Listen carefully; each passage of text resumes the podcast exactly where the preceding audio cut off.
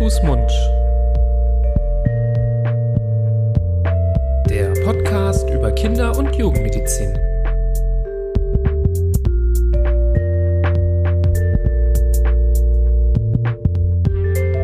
So, ihr Lieben, herzlich willkommen zu einer neuen Folge Hand, Fuß, Mund. Buenos dias, lieber Florian. Guten Abend aus Düsseldorf-Bild, mein lieber Nibras. Hallo. Ja, schön, dass du mir zugeschaltet bist heute. Heute nochmal wieder aus der Ferne für eine neue Folge von Hand, Fuß, Mund, ähm, euren Podcast zur Kinder- und Jugendmedizin. Eure Host, das sind wir, Florian und Nibras, Kinderärzte aus Düsseldorf. Wir besprechen wichtige Themen aus der Kinder- und Jugendmedizin und ja, heute bereits Folge 60 unseres schönen 60. Podcast, Podcastes. Wahnsinn. Und für euch ein ganz spannendes, wichtiges Thema, was euch allen, wenn ihr bereits Eltern seid, schon begegnet ist oder euch begegnen wird mit 100%iger Wahrscheinlichkeit ähm, nach der Geburt. Heute geht es um das sogenannte Neugeborenen-Screening. Ja, ein wichtiges Thema, was ähm, wir hier tatsächlich noch gar nicht so viel besprochen haben. Und ähm, ja, weil ich es immer nett finde, äh, grüße ich unsere Hörerin äh, Vanessa, die sich das hier nämlich gewünscht hat, das Thema. Ah, sehr schön. Ein Hörerwunsch. Ein Hörerwunsch, genau. Und der kam Wunderbar. auch vor gar nicht so langer Zeit. Und weil ich sowieso schon länger über dieses Thema nachgedacht habe, dachte ich so, jetzt machen wir das doch. Also Vanessa, danke für deinen, äh, deinen positiven Input. Und alle weiteren da draußen, wenn ihr Ideen habt, was ihr hier gerne mal hören wollt. Wir können es natürlich nicht immer versprechen, dass es sofort kommt. Aber meldet euch gerne bei uns. Das ist sozusagen eine Trockenblutkarte mit persönlicher Widmung. So kann man das gut. nennen. Was, eine. Trocken-Was-Karte, Florian? Trockenblutkarte. Das klingt ja ein bisschen gruselig. ja, trockenes Blut. Ähm, wie du sagst, das Thema kommt einem mit hundertprozentiger Sicherheit unter, wenn man ein Kind zur Welt bringt oder im Falle der Männer zur Welt bringen lässt, ähm, weil man damit konfrontiert wird, auch wenn man sich dagegen entscheiden sollte, dass bei seinem Kind das gemacht wird, was aber sicherlich eine schlechte Idee ist, da kommen wir gleich noch ausführlicher dazu. Aber in den ersten Lebens Lebensstunden des Kindes nach der Geburt kommt die Pflegekraft oder der Arzt oder die Hebamme und wird einem so ein äh, Flyer oder eine Broschüre in die Hand drücken und sagen, "Mm, wir würden morgen gerne das Neugeborenen-Screening bei Ihrer Tochter oder Ihrem Sohn machen. Lesen Sie sich das bitte durch und dann sagen Sie uns Bescheid, ob Sie damit einverstanden sind.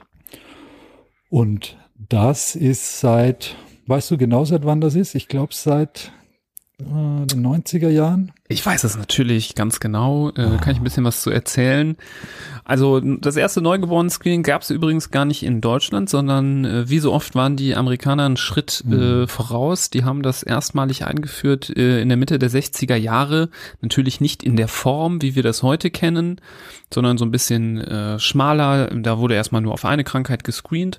Und in Deutschland ähm, hat man damit Ende der 60er äh, Jahre, 1969, 1970, angefangen mit dem äh, Screening auf die Krankheit Phenylketonurie. Kommen wir vielleicht nachher nochmal später äh, ganz kurz drauf zu, was das ist. Da hat man relativ früh rausgefunden, dass man das relativ leicht ähm, frühzeitig untersuchen und rausfinden kann. Und hat sich überlegt, naja, wenn wir einfach mal alle Kinder, die geboren werden, darauf untersuchen, dann finden wir das vielleicht früher raus. Wir haben jetzt auch noch gar nicht erzählt, was überhaupt ein Screening bedeutet. Screening bedeutet ja quasi gesunde äh, Menschen, in dem Fall Neugeborene, zu untersuchen, ähm, in der Hoffnung oder auch aus der Befürchtung heraus, dass es darunter selten jemanden gibt, der bereits eine Erkrankung hat, die man aber noch gar nicht unbedingt auf den ersten Blick äh, rausfindet. Also der Mensch, das Kind hat noch keine Beschwerden, es wirkt von außen gesehen völlig normal und innerlich können schon die ersten Schäden vielleicht durch die Erkrankung auftreten und man bekommt das nicht mit. Und da soll das Neugeborenen-Screening helfen. Und so hat man halt früher bei dieser Stoffwechselkrankheit, bei dieser Phenylketonurie angefangen. Und das Ganze hat sich immer weiter ähm, entwickelt. So richtig etabliert hat sich es aber erst in den 2000er Jahren, ähm, wo dann ein sehr weites, erweitertes Neugeborenen-Screening mit vielen, vielen Erkrankungen ähm, eingeführt worden ist. Ähm, da gehen wir gleich vielleicht nochmal drauf genauer ein, was da so dabei ist. Und das Interessante und das Schöne am Neugeborenen-Screening ist, entwickelt sich andauernd weiter. Also 2016 kam zum Beispiel das Screening auf die Mukoviszidose hinzu. Ich meine, 2018 kam auch das Screening auf die ersten schweren Immundefekte hinzu. Und dieses Jahr wird es zum Beispiel die, ähm, das Screening äh, neu geben auf die spinale Muskelatrophie, also eine, ähm, ja, eine äh, neuronale, also eine Nervengewebserkrankung, die sehr schwer verläuft. Ähm, also es gibt immer wieder neue Ideen, was man so screenen kann. Das wird dann in so kleineren Projekten getestet und wenn man merkt, ja, man kann das gut mit so einem kleinen Blutstropfen rausfinden, dann ähm, wird überlegt, ob das da ins Screening reinkommt und dann ähm, stimmt so eine Kommission darüber ab. Von Land zu Land gibt es da auch Unterschiede, was gescreent wird, aber die wichtigsten Erkrankungen sind erstmal in allen Ländern gleich. Mhm. Ganz aktuell kommt jetzt auch noch dazu die, das Screening auf die Sichelzellerkrankung auch das ist ein, ähm, eine Erkrankung, die man somit im neugeborenen Alter oder bei Geburt schon feststellen kann. Und der springende Punkt bei dem Ganzen, der da schon rauszuhören ist, ist, dass es einerseits ähm, doch schwere Erkrankungen sind, die jetzt nicht von alleine wieder weggehen.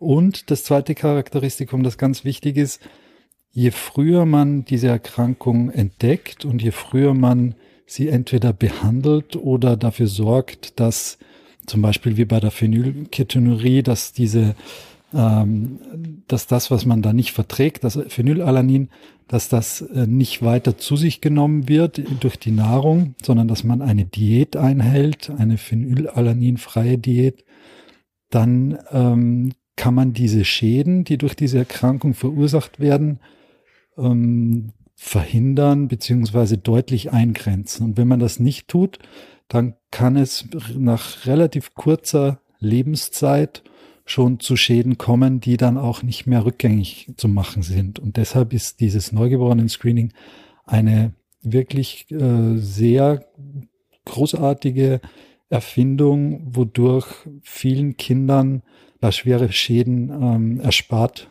werden können.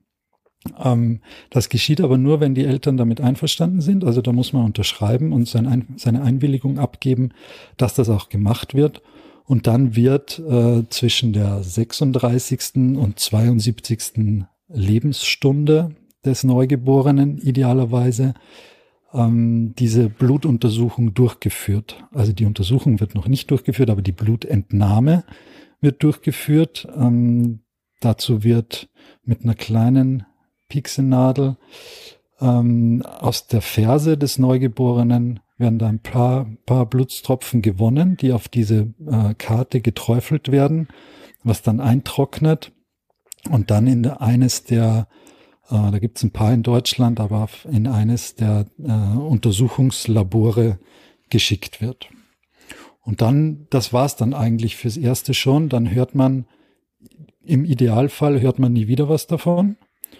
Oder wenn es Auffälligkeiten gibt, dann wird sich nach einigen Tagen bis ganz wenigen Wochen ähm, der behandelnde Arzt nochmal melden und wird sagen, da gibt es ein Ergebnis, das muss zumindest wiederholt werden. Also wenn man da in den äh, zu der Gruppe gehört, die da wieder kontaktiert werden, aufgrund eines positiven Ergebnisses. Das heißt noch nicht automatisch, dass das Kind diese Erkrankung hat, das ist die eine Möglichkeit, dass es die Erkrankung hat. Die andere Möglichkeit ist, dass der Test falsch positiv war, also dass es, dass der Test ein positives Ergebnis zum Vorschein gebracht hat, obwohl ähm, das Kind diese Erkrankung gar nicht hat. Und dann muss man den Test wiederholen, vielleicht noch die eine oder andere zusätzliche Untersuchung machen, um diesen Verdacht aus der Welt äh, zu schaffen oder eben zu bestätigen und dann so schnell wie möglich die Konsequenzen daraus zu ziehen. Genau, diese Kontrolle eines positiven äh, Testergebnisses ist sehr, sehr wichtig, weil dann doch manchmal die Eltern beruhigt werden können und ähm, doch keine Erkrankung dahinter steht. Man muss aber sagen, diese Tests, die kommen nur in das Neugeborenen-Screening, wenn die schon relativ präzise sind. Also wenn die jetzt nicht zu oft falsch äh, ausschlagen oder umgekehrt ähm, ganz oft äh, den Alarm nicht geben, wenn sie es sollten. Also die Tests sind schon relativ gut, aber die sind natürlich nicht perfekt. Da gibt es natürlich immer wieder Ausnahmen, ähm, so dass man das in der Regel dann nochmal kontrolliert oder mit weiteren Blutuntersuchungen dann versucht zu bestätigen. Wieso macht man das überhaupt erst nach 36 Stunden und nicht direkt nach Geburt? Das ist vielleicht noch eine Frage, die den einen oder anderen interessiert. Ähm, das ist einfach dem geschuldet, dass gewisse Stoffwechselprozesse, die bei solchen Stoffwechselkrankheiten ähm, ja ablaufen, einige Stunden nach Geburt oder zum Beispiel den Kontakt mit äußeren Einflüssen, Kontakt mit äh, Milch zum Beispiel ähm, bei einer Erkrankung der Galaktosämie ähm, vonnöten sind, um überhaupt so erste Anzeichen im Blut zu haben. Das heißt, wenn man zu früh das Screening abnimmt, dann kann das sein, dass man das Ergebnis noch nicht richtig verwerten kann. Was vielleicht auch noch interessant ist für Eltern von frühgeborenen Kindern, wie ist es da? Ähm, das hängt so ein bisschen davon ab, wie extrem frühgeboren das Kind ist. Wenn es jetzt nicht äh, ähm, massiv äh, zu früh auf die Welt gekommen ist, dann gibt es ähm, häufig die Strategie, zweimal ein Screening zu machen, nämlich auch 36 bis 72 Stunden nach Geburt und dann nochmal am errechneten Termin. Und dann gibt es natürlich auch Kinder, die extrem früh geboren sind, habt ihr auch schon oft gehört, äh, die sogar vor der 30. Schwangerschaftswoche weit davor zur Welt kommen, teilweise mit äh, drei, vier, 25 Schwangerschaftswochen. Da macht man sogar in der Regel dreimal ein Screening, also auch ähm, am ersten bis zweiten Lebenstag, dann nochmal mit 32 korrigierten Schwangerschaftswochen und dann nochmal am errechneten Termin. Ähm, das ist einfach wichtig, weil bei Frühgeborenen ähm, gewisse Stoffwechselprozesse gegebenenfalls noch nicht begonnen haben zu wirken, sodass es notwendig ist, das im Verlauf auch äh, nochmal zu kontrollieren. Ähm, eine Frage, die sich die Eltern dann bei der Entscheidungsfindung, ob sie das machen lassen oder nicht, nicht stellen müssen, ist die Kostenfrage. Ähm, man muss dafür nichts zahlen natürlich, sondern das ist eine Leistung der Krankenkassen selbstverständlich. Also das ist ähm, für die Patienten und für die Angehörigen umsonst. Aber ähm, natürlich ist es so die erste Entscheidung, wenn das Kind auf der Welt ist, okay, ähm, bin ich jetzt damit einverstanden, dass äh, da eine Nadel in das Kind reingesteckt wird und das zum Bluten gebracht wird, obwohl es ja wahrscheinlich gar nichts hat oder obwohl es gesund aussieht und ähm, man eh nicht glaubt, dass es was hat da sollte man jetzt keine, äh, sollte man nicht am falschen Platz ähm, das, wie soll ich sagen, das Mitleid ähm, mit dem Kind zu weit nach vorne stellen und sagen, nee, ich will nicht, dass da, dass ihm wehgetan wird. Weil wenn es diese Erkrankung hat, dann lässt sich das äh, in weiterer Folge auch nicht mehr verleugnen. Äh, insofern ist es gut, wenn es so früh wie möglich entdeckt wird. Und wenn es keine Erkrankung hat, die durch das neugeborene Screening entdeckt werden kann, dann ähm, war das natürlich trotzdem ein Peaks, der, den, das Kind kurz gespürt hat, aber natürlich keine bleibenden Schäden und keine anderen Risiken mit sich bringt. Also wärmste, absolute wärmste Empfehlung dafür, dass man sich dafür entscheidet, diese Untersuchung beim Kind machen zu lassen und äh, diese Entscheidung treffen aber auch die aller, aller, allermeisten Eltern richtig. Ich denke, es sind 99 Prozent der äh, frisch gebackenen Eltern, die, die da zustimmen. Und das ist auch, auch wichtig. Ich habe eine, einen Beitrag gelesen über Bayern, ähm, über das Neugeborenen-Screening. Das hat da in, den, in 1999 begonnen. Und ähm, da gab es einen ganz kleinen Anteil an Eltern, die sich dagegen ausgesprochen haben. Das waren irgendwie ja unter einem Prozent. Und unter diesen Familien waren drei Kinder, die eine Schilddrüsenunterfunktion mit einer Schilddrüsenunterfunktion zur Welt gekommen sind, die aber durch dieses neugeborenen Screening entdeckt worden wäre. Und da die Familien aber nicht mitgemacht haben, ist diese Schilddrüsenunterfunktion erst aufgefallen, als es dann schon so massive und deutliche Symptome gemacht hat, dass man dann auch äh, auf den Trichter kommt und sagt, na, vielleicht ist da die Schilddrüse nicht in Ordnung. Das dauert natürlich deutlich länger, als wenn man jetzt unmittelbar oder früh nach der Geburt diese Blutuntersuchung macht und dann dementsprechend das Schilddrüsenhormon geben kann und dagegen wirken kann. Also das ist ein, diese drei Familien sind leider ein Beispiel dafür, dass man es besser gemacht hätte. Ja. Ähm, ich wollte noch ergänzend sagen, also kein Kind erinnert sich an seinen äh, ja. Fersenpeaks. Also auch wenn es vielleicht in dem Moment schmerzt, das hinterlässt keine bleibenden äh, Traumata bei so einem Kind. Gerade in dem Alter ist das äh, schneller vergessen, als man gucken kann. Und was noch äh, mir wichtig ist zu sagen, ähm, ich glaube häufiger oder die Rate der ähm, Ablehnungen von Neugeborenen-Screening ist äh, nicht ähm, selten bei Kindern, die jetzt das dritte oder vierte Kind sind, wo dann Eltern sagen, ach, beim ersten und beim zweiten war auch schon nichts, da haben wir das Screening gemacht, äh, da war alles gut, wir machen das jetzt nicht mehr. Und ähm, davor muss man äh, wirklich, wirklich äh, ganz klar abraten, so zu denken, denn es gibt tatsächlich genetische Erkrankungen, die auch erst bei deinem dritten oder bei deinem vierten oder fünften oder sechsten Kind das erste Mal auftreten können. Das ist ja häufig, ähm, sind diese genetischen Erkrankungen wie zwei Würfel, die man wirft, ähm, da können mal äh, zwei Zweien, zwei Sechsen, eine Drei oder eine Vier rauskommen. Das ist echt ähm, so ein bisschen ein ähm, Lotto, wie die Gene sich vermischen. Und da kann es halt erst beim dritten oder vierten Kind passieren, dass die beiden kranken Gene von den Eltern gleichzeitig zum Beispiel zusammenkommen und das Kind krank wird. Also auch der ja scheinbare Frieden, dass das erste und zweite Kind ja äh, vielleicht unauffällig war, heißt nicht, dass man dann auf dieses neugeborenen Screening verzichten äh, sollte. Und ich würde das, was du jetzt eben schon so anhand dieser ja, ähm, Beispiele von Familien gezeigt hast, äh, auch relativ hart sagen. Ähm, ich finde persönlich, ähm, und da kann jeder gerne mit mir diskutieren, dass es auch ähm, ja schon nahezu Kindeswohlgefährdung ist, wenn man auf das Neugeborenen-Screening verzichtet. Also ähm, man kann Kindern damit das Leben retten, man kann Kindern damit ähm, schwere körperliche und geistige Behinderungen ähm, ähm, äh, vorbeugen. Kinder können ein völlig normales und gesundes Leben führen, wenn so Erkrankungen frühzeitig erkannt werden. Und wenn man das nicht äh, wahrnimmt und den Kindern das vorenthält, grenzt, also grenzt das für mich wirklich an Kindeswohlgefährdung. Muss ich so hart sagen, ähm, aber das ist tatsächlich meine Meinung, würde ich jetzt nicht beim Gespräch sofort so sagen, falls jemand äh, erstmal Bedenken hat. Ich würde ganz vorsichtig versuchen, alles zu erklären. Aber man hört leider immer wieder von so Fällen, wo auch auf ähm, wirklich eindringliches und einfühlsames ähm, Aufklären weiterhin äh, das Einverständnis abgelehnt wird und das ist sehr schwierig zu ertragen als Kinderarzt. Habe ich zum Glück so noch nicht erlebt, aber wenn man allein schon davon hört, ähm, ist das schwierig.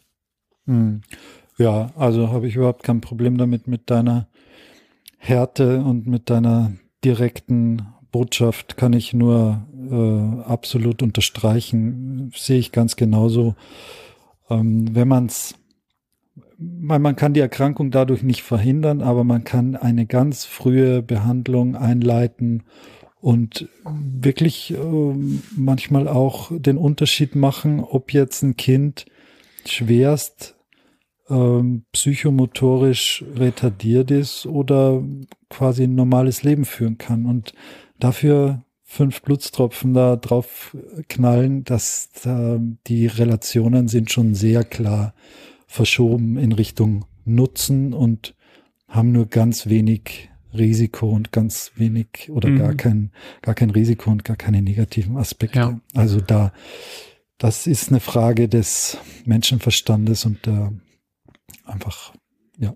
Genau, wer jetzt ein Kind zu Hause hat, ähm, wo das Screening nicht gemacht wurde, ich meine, ich will nicht verurteilen, es kann manchmal sein, dass unter der Geburt Komplikationen auftreten, ähm, bei Mutter, bei Kind, bei beiden, man das Gefühl hat, ach, ich habe jetzt da, wir haben da jetzt für keinen Kopf, keinen Nerv, ähm, nee, bleiben Sie mir weg, weg mit dem Thema.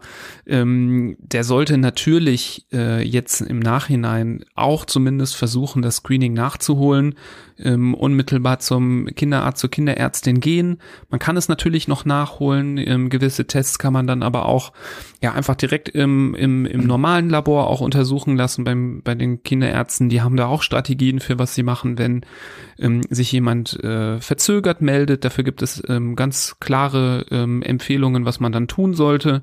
Und äh, da sollte man jetzt nicht denken, der Zug ist jetzt abgefahren, jetzt kann ich nichts mehr machen, sondern ähm, besser nachgeholt, als dass man es nicht macht. Ja, und Man braucht auch nicht glauben, dass das Blödsinn ist, dass diese Erkrankungen nicht wert sind und dass da wild umher untersucht und analysiert wird.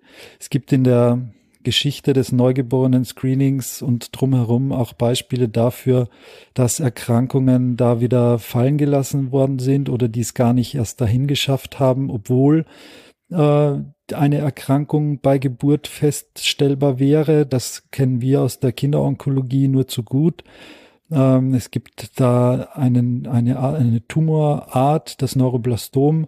Das kann man, da braucht man nicht mal eine Blutanalyse dafür. Das kann man aus dem Urin häufig feststellen, wenn dieses, äh, wenn dieser Tumor vorliegt und der betrifft eben auch äh, Neugeborene und Säuglinge, so dass man äh, da mal auf die Idee kam, ja, lass uns doch jedes Neugeborene äh, dahingehend untersuchen.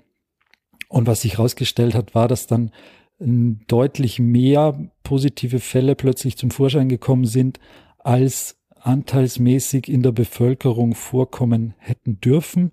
Das heißt, man hat da viele Fälle entdeckt ähm, oder vermehrt Fälle entdeckt, die offensichtlich im späteren Leben gar nicht mehr aufgefallen wären, so dass man äh, zu dem Schluss kam, dass sich offensichtlich ein Gutteil dieser Tumoren selbstständig wieder zurückbildet weil man sie ja später dann nicht mehr gefunden hätte. Und deswegen macht so ein neugeborenen Screening bei diesem Neuroblastom eben auch keinen Sinn, weil man dann die Fälle auch rausfischt, die man gar nicht rausfischen muss, die nämlich, wo sich's unbemerkt wieder zurückgebildet hätte. Auf der anderen Seite unsere häufigste Erkrankung in der Kinderonkologie, über die wir auch schon äh, das eine oder andere Mal gesprochen haben, die akute lymphatische Leukämie. Die kann man anhand von genetischen Untersuchungen im Blut auch feststellen. Ähm, und da gibt's die häufigste genetische Veränderung. Die hat man mal gesucht in, in dem, im Nabelschnurblut von äh, eigentlich gesunden Kindern und hat da bei ein Prozent aller Kinder, die man da untersucht hat, diese genetische Veränderung der akuten lymphatischen Leukämie entdeckt. Natürlich hat aber die ALL im Kindesalter jetzt keine Inzidenz von ein Prozent, also nicht jedes, nicht ein Kind in 100 hat eine ALL, sondern ein Kind unter 10.000, so dass sich auch hier herausgestellt hat, dass offensichtlich diese genetische Veränderung bei mehr Kindern nachzuweisen ist, als dann im Endeffekt an einer ALL erkranken. Somit ist das auch kein adäquates ähm, Mittel, um eine Leukämie, die sich bei Kindern eventuell später dann entwickelt, zu beweisen und dann zu sagen, okay, hier müssen wir schon frühzeitig was tun. Ja, aber das sind wiederum auch Erkenntnisse, die nur möglich sind dadurch, dass man auch so ein Screening mal versucht. Genau. Und ähm, man darf nicht immer denken, dass die Medizin von Anfang an perfekt vom Himmel gefallen ist, sondern äh, gewisse ähm, Fehlerchen sind auch mal erlaubt und müssen gemacht werden, damit man auch dazulernt. Und da hilft das Neugeborenen-Screening sehr, sehr gut dabei, ähm, solche Sachen zu verstehen. Gutes Beispiel ist ja, hatte ich eben schon angedeutet, das Neugeborenen-Screening ist ja seit 2018 nicht nur ein, ein Stoffwechsel-Screening und ein Hormonerkrankungsscreening, sondern da kam dann das erste Mal das Screening auf schwere Immundefekte auch dazu. Und darüber wusste man in Deutschland nicht viel und bis heute weiß man eigentlich auch noch nicht so richtig viel, wie, wie häufig solche Erkrankungen bei Kindern tatsächlich auftreten.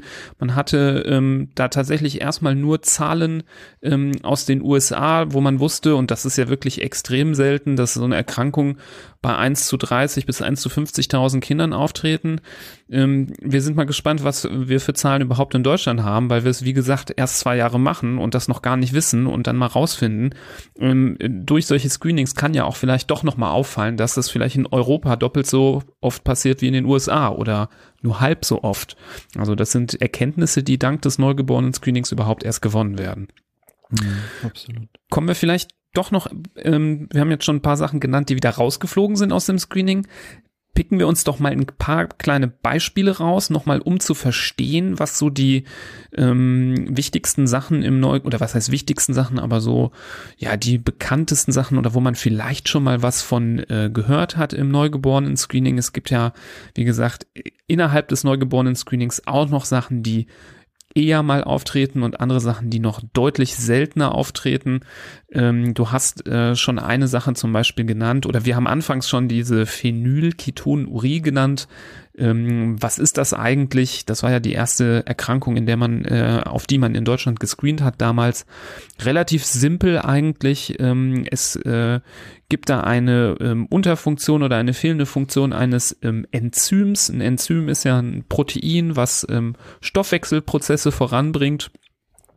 Und dieses Enzym verarbeitet ähm, die Aminosäure Phenylalanin. Aminosäuren, das sind die kleinen Legosteine, aus denen dann später ein äh, Eiweiß wird, ein Protein.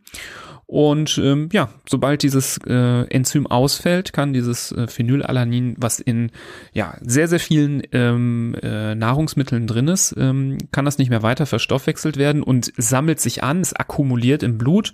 Und wenn das passiert, kann es sich ablagern und ähm, Organe schädigen, allen voran äh, vor allem das Gehirn. Und Kinder, die ähm, ja eine unerkannte Erkrankung dieser Art haben, die haben dann schwere ähm, Entwicklungsstörungen und Hirn äh, Hirnschädigungen, die auch dann nicht mehr rückgängig zu machen sind. Und du hast es schon angedeutet, die Behandlung des Ganzen ist insofern ganz leicht, indem man einfach Nahrungsmittel weglässt, in denen Phenylalanin drin ist und man kann unmittelbar ein völlig normales Leben führen. Natürlich im Detail ist es noch ein bisschen komplizierter, da gibt es noch so andere Unterformen, aber jetzt vereinfacht gesagt ähm, läuft das Ganze so ab und wenn man das ganz früh feststellt in den ersten Lebenstagen, dann kann man dem Kind mit einer doch so, so schweren Erkrankung ein völlig normales Leben ermöglichen. Ähnlich das Beispiel, was du gebracht hast mit der Schilddrüsenunterfunktion. Das ist, gehört auch eher noch zu den etwas äh, häufigeren Erkrankungen, die bei einer ähm, bei einem neugeborenen Screening mal auffallen können. Und äh, jeder weiß, wie wichtig die Schilddrüse ist. Die Häufigkeit ist übrigens, ich habe es gerade hier nochmal äh, mir aufgemacht, 1 zu 4000. Das ist also, wenn man das mal ähm, so betrachtet, gar nicht mal so selten, ähm, wenn man bedenkt, wie viele Kinder es in Deutschland natürlich gibt. Und ähm, die Schilddrüsenhormone sind auch extrem wichtig für das Wachstum, für die Entwicklung, vor allem für die Entwicklung des Gehirns. Und ähm, wenn das nicht erkannt wird, auch da schon relativ früh große Probleme mit der Entwicklung, mit dem Wachstum, mit dem Trinkverhalten. Die Kinder sind schwach und schlapp, haben schlechten Muskeltonus ähm, und viele, viele weitere Probleme.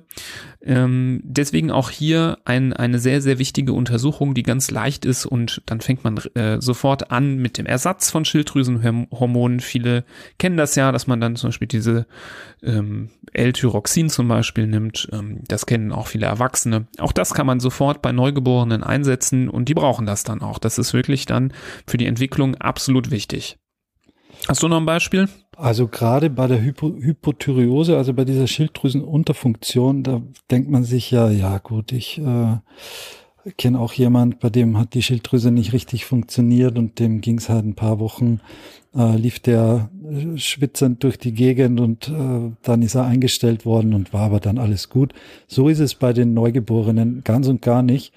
Da gibt es Daten dafür, dass wenn die Behandlung, also die, der Ersatz des, Schilddrüsen, des Schilddrüsenhormons äh, später als drei Wochen nach der Geburt begonnen wird, dass dann ein Abitur ausgeschlossen ist. Jetzt als äh, relativ plattes Beispiel für die äh, Minderung der, der geistigen Fähigkeiten, aber also ich finde das schon sehr beeindruckend, dass das ein Zeitraum von nur drei Wochen sind, wo man da mit einer mit einer gut eingestellten Schilddrüse wird das Kind wahrscheinlich ein völlig normales Leben führen, weil es diese ganzen äh, Nachwirkungen und Nebenwirkungen nicht spüren wird. Und wenn man das nicht behandelt, wie gesagt, dann ist schon nach drei Wochen sind da äh, Schäden zu verzeichnen, die auch nicht wieder gut zu machen sind, die auch dann, wenn man nach vier Wochen beginnt oder nach fünf oder nach sechs und dann das richtige Medikament und Hormon gibt, dann wird das aber auch nicht mehr, nicht mehr gut. Ein Beispiel hast du noch gebracht, ganz neu, dieser, die Immundefekte, die schweren kombinierten Immundefekte oder auch Skiz genannt ähm, ist auch für unsere Kliniken ganz, eine ganz wichtige Erkrankung, weil wir da auf weiter Flur äh, eines der wenigen Zentren sind, wo diese äh, Patienten dann auch behandelt werden.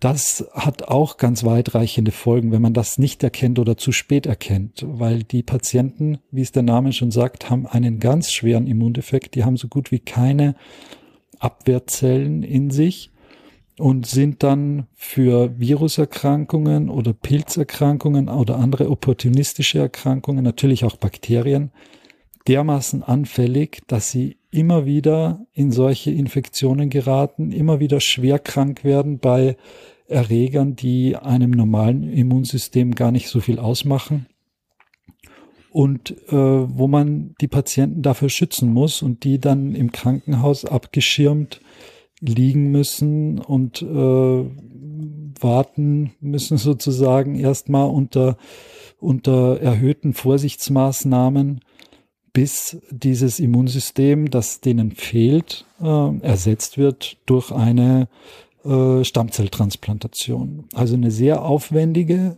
Therapie natürlich, aber die für das Kind einerseits die Heilung bedeuten würde oder bedeutet und auf der anderen Seite verhindert, dass vielleicht eine, eine schwere Infektion ganz, ganz drastische Folgen und ganz lebensbedrohlich wird für die Patienten. Ja, ähm, da Fun Fact, wer sich da mal mit beschäftigen möchte, mit dieser Erkrankung, kann ja den, äh, den äh, tollen Film The Boy in the äh, Bubble oder The Boy in the Plastic Bubble gucken mit John Travolta. Mhm. Kennst du den, Florian? Ja. Ah, der Lieblingsfilm von unserem Chef. ja, ist das so? Ja, ja. Da geht's um ähm, einer der ersten Patienten, bei dem man das äh, verstanden hat, dieses Krankheitsbild. Ähm, damals aber noch äh, in den 70er Jahren, wo es eben noch nicht die Möglichkeit gab, äh, diese Erkrankung vernünftig zu behandeln, wo tatsächlich dieser Junge ähm, dann ja sein ganzes Leben quasi verbracht hat in so einer hermetisch abgeriegelten Luftblase, in so einer Bubble ähm, und damit geschützt war zur Außenwelt gegenüber ja, Erregern, Keimen, aber auch äh, keinerlei äh, körperlichen Kontakt haben konnte zu anderen Menschen. Also äh, sehr extrem. Ähm, also beruht auf einer wahren Begebenheit dieser Film und äh, das ähm, ist sehr interessant zu sehen. Ähm, das äh, ist heutzutage zum Glück nicht mehr äh, notwendig, dass man in der Bubble ist, aber tatsächlich, wie du richtig gesagt hast, muss man dann sofort bei Feststellen dieser Erkrankung Maßnahmen einleiten. Ähm, aber früher sind ganz oft dann Kinder unklarerweise im ersten Lebensjahr einfach verstorben ähm, an einer Infektion und man konnte es irgendwie nicht richtig erklären. Und da sind sicherlich einige dabei gewesen, die diese Erkrankung zum Beispiel gehabt haben. Ähm, ja, und ist ja bei uns auch äh, trotzdem weiterhin so, das Screening gibt's ja erst äh, seit ganz, ganz kurzer Zeit. Also auch zu uns kommen weiterhin Patienten, die dann schon ein paar Monate alt sind, äh, wo dann auffällt, dass, äh, dass einfach die Infekte sich häufen und dass sie äh, schwer krank sind durch normale Infektionen, ähm, die man, wenn es das Screening zu deren Geburtszeit schon gegeben hätte, da schon deutlich früher rausfischen hätte können und diese Infektionen auch verhindern hätte können. Ja. Ähm, eine weitere Erkrankung wollte ich noch nennen, weil die auch ähm, gesondert aufgeklärt wird beim Neugeborenen-Screening. Mhm. Das ist die sogenannte Mukoviszidose oder auch zystische Fibrose genannt. Ähm, eine Erkrankung, die auch innerhalb der Erkrankungen aus dem Screening ähm, eher zu den häufigeren gehört, mit einer Häufigkeit von ungefähr 1 zu 3000 ähm, das ist eine Erkrankung, wo es äh, vereinfacht gesagt ähm, zu ja einer zu einem zäheren Schleim ähm, kommt im Bereich äh, gewisser Drüsen, aber auch im Bereich der Lunge. Die Lunge produziert ja auch einen gewissen Schleim. Jeder weiß das ja, wenn man mal krank wird, dass man so verschleimt sein kann. Ähm, das macht an der Lunge vor allem das Problem, dass sich dort Erreger absiedeln können, die aus diesem Schleim nicht richtig raustransportiert werden, die so chronische Lungeninfektionen und Schädigungen der Lungen verursachen können, kann aber auch an anderen Organen Probleme machen, da zum Beispiel die Bauchspeicheldrüse, der Name sagt ja, als Drüse wird ja auch ein Sekret produziert, der für die Verdauung ganz wichtig ist und für das Wachstum, ähm, dann bleibt dieses Sekret zum Beispiel in der Bauchspeicheldrüse stecken und kommt nicht richtig in den Darm. Und für ganz viele andere Organe wie die Leber zum Beispiel ähm, Ähm, und eine Erkrankung, die ja sehr im Wandel ist, wo sich viel getan hat therapeutisch in der letzten Zeit und sich auch zukünftig äh, auch tun wird. Da gibt es ganz viel Forschung und ganz viele Medikamente, die sich entwickeln.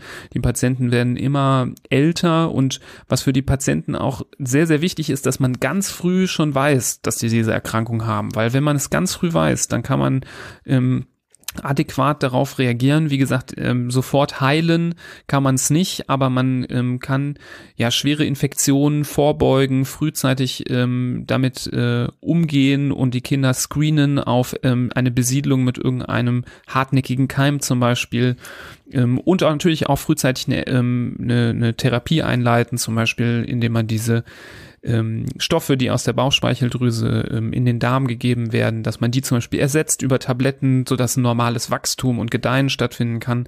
Also auch da ganz wichtig. Und wieso wird das gesondert ähm, erzählt beim Neugeborenen-Screening? Das ist die einzige Erkrankung, wo im Rahmen des Screenings nicht sofort an erster Stelle, aber wenn der erste Screening-Test auffällig ist, ähm, im Verlauf eine kleine genetische Untersuchung gemacht wird. Und für eine genetische Untersuchung muss man immer extra unterschreiben ähm, nach deutschem äh, Gesetz, so dass diese Erkrankung immer extra mit aufgeklärt wird und eine zweite Unterschrift benötigt, die man aber auf jeden Fall auch leisten sollte. Also da sollte man nicht äh, denken, ach ja, ich stimme jetzt dem Rest zu, aber nee, das brauche ich jetzt nicht unbedingt. Da versucht einem keiner irgendwie was anzudrehen.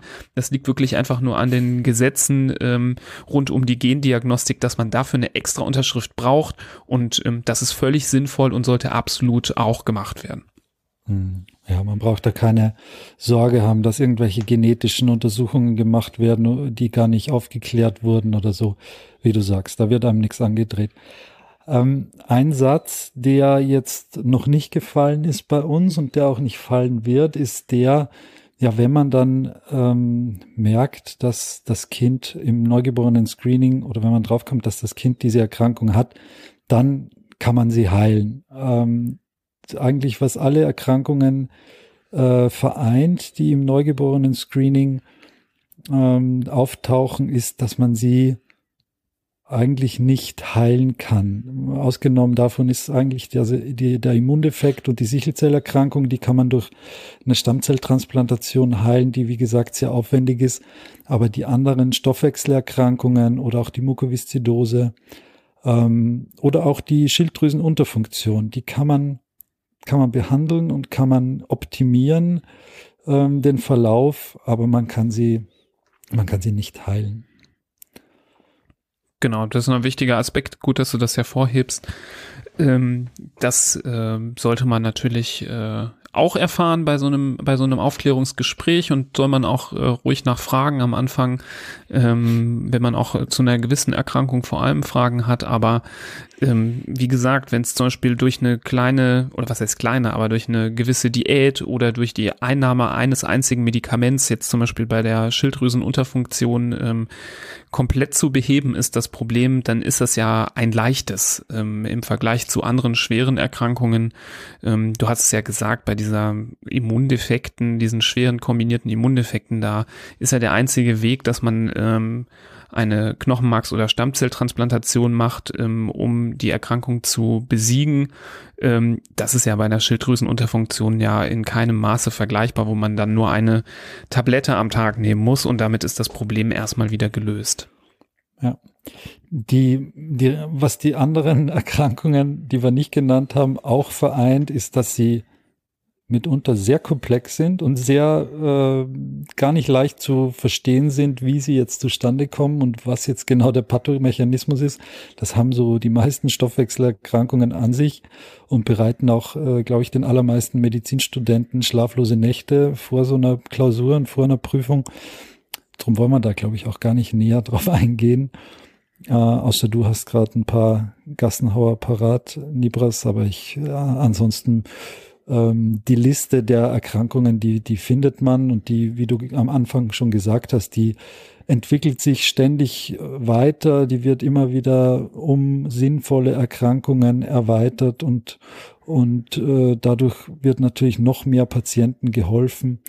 Ähm, das ist schon nochmal abschließend gesagt eine ganz wichtige, sinnvolle und äh, verfolgenswerte ja. äh, Variante. Ja, Deutschland ist äh, mittlerweile seit einigen Jahren Neugeborenen-Screening auch voll mit Kindern, die dank eines Neugeborenen-Screenings aufgefallen sind und ein völlig normales Leben führen können. Das wäre alles nicht der Fall, wenn es dieses Screening nicht, nicht gäbe, wenn es irgendwie zu teuer wäre oder wenn mehr Leute dem äh, nicht zustimmen würden. Deswegen ist es eine wirklich eine der tollsten Errungenschaften ähm, in der Kinder- und Jugendmedizin und ermöglicht so vielen Kindern ein äh, tolles, schönes Leben ohne Probleme ähm, oder mit möglichst wenigen Problemen. Ähm, das sollte man den Kindern nicht vorenthalten. Wie gesagt, aus meiner Sicht ist das äh, wirklich Vernachlässigung, wenn man das nicht macht. Deswegen bitte nicht lange nachdenken. Wenn Zweifel sind, Fragen sind, gerne an uns äh, richten. Ihr könnt uns ja auch eine Mail schreiben an info.handfußmund.de. Ihr könnt uns über Social Media kontaktieren. Da sind wir gerne bereit, zu dem Thema noch mehr zu sagen. Da ist aber auch jeder Kinderarzt, jede Kinderärztin bereit, euch ganz viel zu zu erzählen. Gerade jetzt, wenn äh, man äh, vielleicht das Kind noch gar nicht auf die Welt gekommen ist. Ähm, ich würde auch noch mal ähm, zum Beispiel die Webseite der Deutschen Gesellschaft für Neugeborenen-Screening äh, verlinken. Da gibt es auch Infos zu jeder einzelnen Erkrankung, ähm, so ganz äh, kurz gefasst, dass man das auch mal überblicken kann und ähm, sich informieren kann. Das packe ich in die Show Notes, da könnt ihr noch mehr lesen. Ähm, und ja, ansonsten, wenn ihr jemanden kennt, ähm, der für den das Thema vielleicht bald äh, wichtig werden könnte, ähm, gerne diese Folge weiterleiten oder verlinken und darauf hinweisen. Das ähm, hilft uns natürlich, dass die Botschaft weiter verbreitet wird, aber am Ende hilft es auch den Kindern. Und wenn dann ein Kind dann doch gescreent wird, dank dieser Folge, das vielleicht sonst nicht gescreent worden wäre und irgendwie auffällt und äh, ja, Hilfe bekommt, das wäre ja schon äh, richtig viel wert. Du sagst es. Genau. Ansonsten, ja, bleibt mir nichts anderes übrig, als euch eine gute Zeit zu wünschen. Bleibt gesund und bis zur nächsten Folge. Auf Wiedersehen. Tschüss.